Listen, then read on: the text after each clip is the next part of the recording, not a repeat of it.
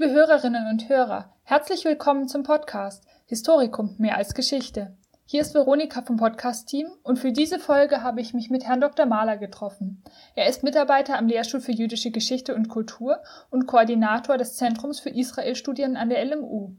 Er wird uns am Beispiel des Basler Programms eine Einführung in das Thema der historischen Thesenbildung geben.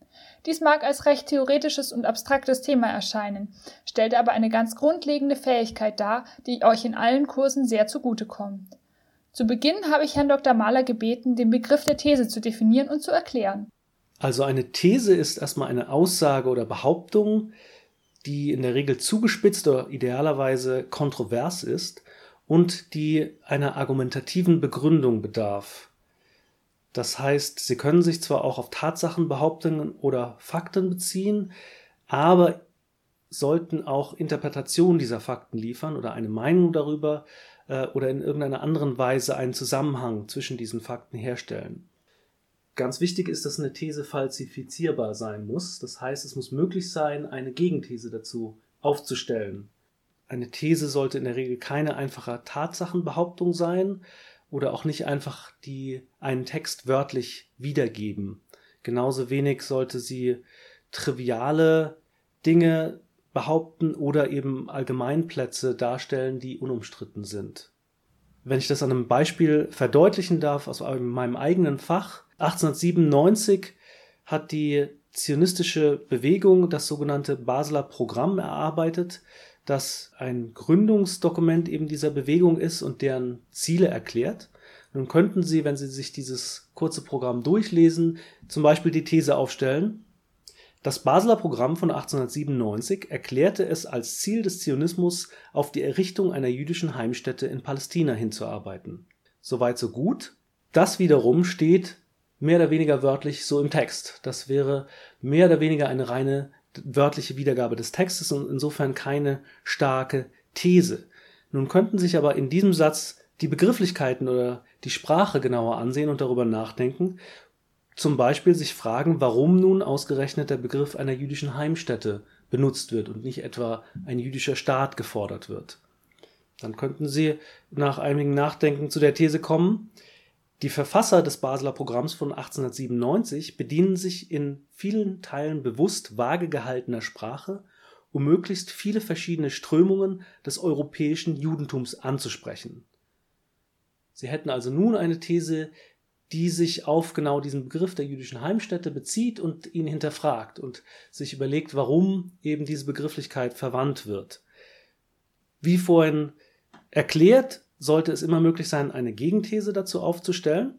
In diesem Fall könnten Sie zum Beispiel sagen, na ja, diese These ist eben äh, die Argumentation, dass es sich vor allem dieses Dokument an das europäische Judentum richtet und man darum bewusst so einen etwas weicheren oder undefinierteren Begriff benutzt. Man könnte aber auch sagen, dass sich dieses Dokument in erster Linie eben an die Großmächte und vor allem natürlich an die damaligen Herrscher des Landes, also die Osmanen, richtet und man daher vorsichtig formuliert. Und dann könnten sich das Dokument weiter ansehen und überlegen, inwiefern das Sinn macht oder nicht und wo das veröffentlicht wurde und über solche Fragen nachdenken. Eine andere mögliche These wäre, dass man argumentiert, frühe Zionisten hätten gar keinen jüdischen Nationalstaat in dem im Sinn gehabt, wie wir das heute verstehen, äh, nach den beiden Weltkriegen und dem, der Etablierung genau dieses Nationalstaatssystems, sondern wesentlich undefiniertere Vorstellungen eben von jüdischer Autonomie in Palästina gehabt. Und genau das kommt dann in diesem Begriff der jüdischen Heimstätte zum Ausdruck. Also sehen hier, wie anhand eines Begriffes schon verschiedene Interpretationsmöglichkeiten bestehen. Wichtig ist hierbei nochmal zu erwähnen, da Sie das Dokument nicht vor sich haben, dass dieses eben nicht eindeutig definiert, was diese jüdische Heimstätte ist, äh, sondern Spielraum für diese Interpretationen lässt. Und wie ist die Herangehensweise an die Entwicklung solch einer These? Also die Fragestellung wird auf der Grundlage der vorhandenen Forschungsliteratur entwickelt. Sie sollten sich fragen, welche Erkenntnisse zu einem bestimmten Gegenstand vorliegen oder welche Debatten dazu geführt wurden. Sie könnten sich auch fragen, welche Aspekte und Perspektiven es sind, die da eben noch nicht so zur Beachtung gekommen sind oder welche Argumente der Forschungsliteratur wenig überzeugend sind. Konkret bietet sich oftmals an, eine Quelle zur Überprüfung von Argumentationen in der Forschungsliteratur heranzuziehen.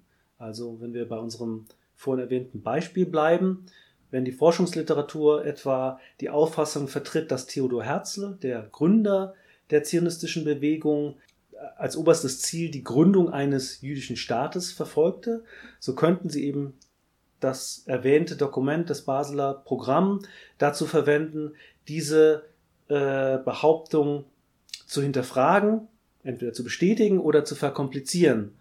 Immer in der Annahme, dass Theodor Herzl hinter der Formulierung dieses Dokuments natürlich steht und dass es im direkten Zusammenhang steht. Wie an dem Beispiel auch klar wird, macht es bei schriftlichen Quellen häufig Sinn, sich eben über die verwendeten Begrifflichkeiten Gedanken zu machen. Warum verwenden äh, Autoren bestimmte Begrifflichkeiten?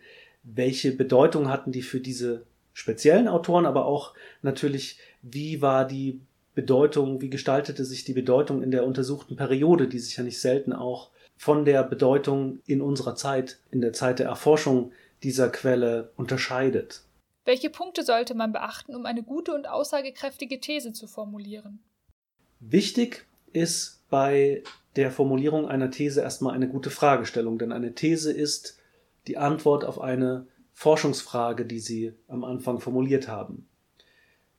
Wenn Sie äh, sich fragen, was eine gute Fragestellung ist, gibt es dann darauf natürlich verschiedene Antworten. Wichtig ist vor allem auch, dass äh, Sie selbst als Autor oder Autorin daran interessiert sind. Wichtig ist aber auch, dass diese Fragestellung eben relevant in Bezug auf den Forschungsgegenstand ist. Außerdem äh, sollte eben diese Fragestellung darauf abzielen, entweder bisherige Forschungsergebnisse zu differenzieren oder sie zu falsifizieren.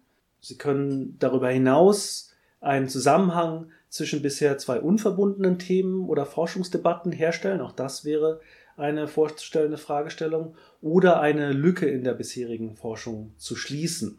Auch können Sie sich immer wieder fragen, who cares? Was ist eigentlich das Erkenntnisinteresse und welche Bedeutung hat das? Wichtig ist natürlich auch, dass diese Fragestellung eine gewisse Argumentation bzw. Diskussion ihrer dann zu treffenden Aussage oder These ermöglicht. Also bestimmte Schlussfolgerungen zulässt und wie gesagt, diese auch äh, durchaus kontrovers sein können und sollen. Wichtig ist außerdem, dass sie präzise formuliert ist und nicht zu weit. Oftmals ist die Gefahr, dass man zu Beginn äh, viel zu große Fragestellungen konzipiert, die man dann immer weiter eingrenzen muss, um sie wirklich sinnvoll bearbeiten und dann vor allem auch beantworten zu können. Wie läuft die Entwicklung der Fragestellung ab? Die Entwicklung einer Fragestellung ist in der Regel eine, ja, eine Art zirkulärer Arbeitsprozess. Das heißt, Sie wählen sich einen Forschungsgegenstand oder haben eine Idee, die Ihr Interesse leitet. Äh, das leitet Sie dann in eine bestimmte Richtung die sich dann erstmal erarbeiten über den Einstieg vielleicht über einführende Lektüre wie Handbücher, Lexika oder andere Dinge, kommen dann zu einer ersten Fragestellung, einer ersten Fassung ihrer Fragestellung und diese wiederum hilft ihnen dann die weitere Lektüre der Fachliteratur einzugrenzen und zu lenken. Und nach einiger Zeit der Lektüre der Fachliteratur und natürlich der Quellen werden sie dann immer weiter auch ihre Frage präzisieren können. Die verfeinert sich eben mit der fortschreitenden Recherche und der Analyse der Quellen natürlich. Ähm, und das wiederum kann dann auch zu einer neuen oder weiteren Entwicklung in der Richtung ihrer äh, Lektüre führen. Und diesen Prozess können Sie so weit fortführen oder sollten Sie so weit fortführen, bis Sie eben mit der Fragestellung und der These dann zufrieden sind. Und wie lang ist so eine These? Eine These sollte möglichst kurz sein, möglichst klar und präzise formuliert, üblicherweise ein Satz und sich nicht über mehrere Paragraphen oder gar Seiten erstrecken. Dazu ist wichtig anzumerken, dass die Begründung von dieser These klar getrennt sein sollte und auch andere Dinge wie Begriffserklärungen oder die Frage nach ähm, Unterthesen oder Zwischenschritten, die Sie zur Beantwortung dieser These brauchen, sind nicht Teil ihrer These selbst, sondern das können sie dann später in der Arbeit ausformulieren. Können Sie uns häufige Fehler nennen, die man unbedingt vermeiden sollte? Einerseits die Sache, dass Thesen zu weit gesteckt sind und dadurch schwierig tatsächlich an der Quelle äh, oder dem Forschungsgegenstand nachvollziehbar sind. Eine weitere Sache wäre, dass Thesen trivial sind. Also wenn wir zu unserem vorher genannten Beispiel zurückgehen, wenn Sie nun sagen, bei der zionistischen Bewegung handelt es sich um eine jüdische Nationalbewegung, dann ist es zumindest in dieser Art der Formulierung erstmal recht trivial und ein Allgemeinplatz, der in der Forschung sicherlich nicht hinterfragt wird, sondern Sie müssten das dann noch präzisieren anhand dieser Quelle, was genau Sie damit meinen oder das nochmal eingrenzen. Ganz wichtig ist auch, dass Sie immer darauf achten, dass Sie die These aus der Quelle, die Sie bearbeiten, wirklich herleiten können. Das heißt, keine These formulieren, die zwar interessant ist, aber im Grunde nicht anhand ihrer Quelle beantwortbar ist. Um wieder zu unserem Beispiel zurückzugehen, wenn Sie die These aufstellen, dass das Basler Programm ein zentrales Dokument der zionistischen Bewegung ist und diese bis 1948 beeinflusst hat, dann mag das richtig sein oder nicht, mag interessant sein oder nicht, Sie können das aber garantiert nicht aus dem Dokument selbst herleiten, sondern das ist eben die Rezeptionsgeschichte, die Sie über andere Quellen sich erschließen müssten. Könnten Sie zum Abschluss noch ein paar Tipps geben, wie man die eigene Fähigkeit zur Thesenformulierung verbessern kann? Wie Sie sicherlich gemerkt haben, ist es ein extrem theoretisches, abstraktes Thema, die Frage der Thesenfindung, Thesenbildung. Und stellt auch die Dozenten immer wieder vor enorme Herausforderungen, das eben prägnant und präzise und klar zu erklären. Ähm, dabei sei nochmal daran erinnert, dass das Geschichtsstudium ein Lesestudium ist. Das heißt, sie werden diese Frage der Thesenbildung, die Technik der Thesenbildung immer weiter verbessern. Einerseits natürlich über ihre eigene Arbeit, das heißt, umso öfter sie Referate halten oder Hausarbeiten schreiben, die klare Thesen beinhalten, umso besser werden sie in dieser Formulierung werden. Zum anderen aber kann ich Sie nur dazu anhalten, wirklich zu lesen und zwar gezielt. Ich würde Ihnen in diesem Zusammenhang vor allem die Lektüre von wissenschaftlichen Aufsätzen empfehlen, weil diese auf einer überschaubaren Seitenanzahl ihre These natürlich formulieren und argumentieren müssen und sie umso mehr Aufsätze und wissenschaftliche Beiträge Sie lesen, umso besser werden Sie verstehen, was tatsächlich eine historische These ist, wie Historiker und Historikerinnen zu ihren Thesen kommen, wie sie argumentieren, auf welcher Quellenbasis sie das tun und wie sie dann natürlich auch mit diesen Thesen in Diskussionen mit anderen Historikern und Historikerinnen kommen. Denn letztendlich ist das ein, eine Art Gespräch. Streitgespräch, wenn man so will. Vielen Dank, Herr Dr. Mahler. Ich hoffe, ihr habt hier einige Hilfestellungen bekommen, die ihr vielleicht gleich beim nächsten Referat oder in der nächsten Hausarbeit anwenden könnt. Bitte beachtet, dass die Empfehlungen hier wie immer nicht juristisch bindend sind und ihr im Zweifelsfall immer mit eurem Dozenten die Anforderungen im jeweiligen Kurs besprechen solltet. Das war ein Podcast der Reihe Historikum, mehr als Geschichte. Gesprochen hat Veronika. Wenn ihr Fragen, Anregungen oder Kritik zum Podcast habt, meldet euch gerne bei uns. Unseren Kontakt findet ihr in der Podcast-Beschreibung. Wir freuen uns, von euch zu hören und zu lesen. Bis bald bei der nächsten Folge.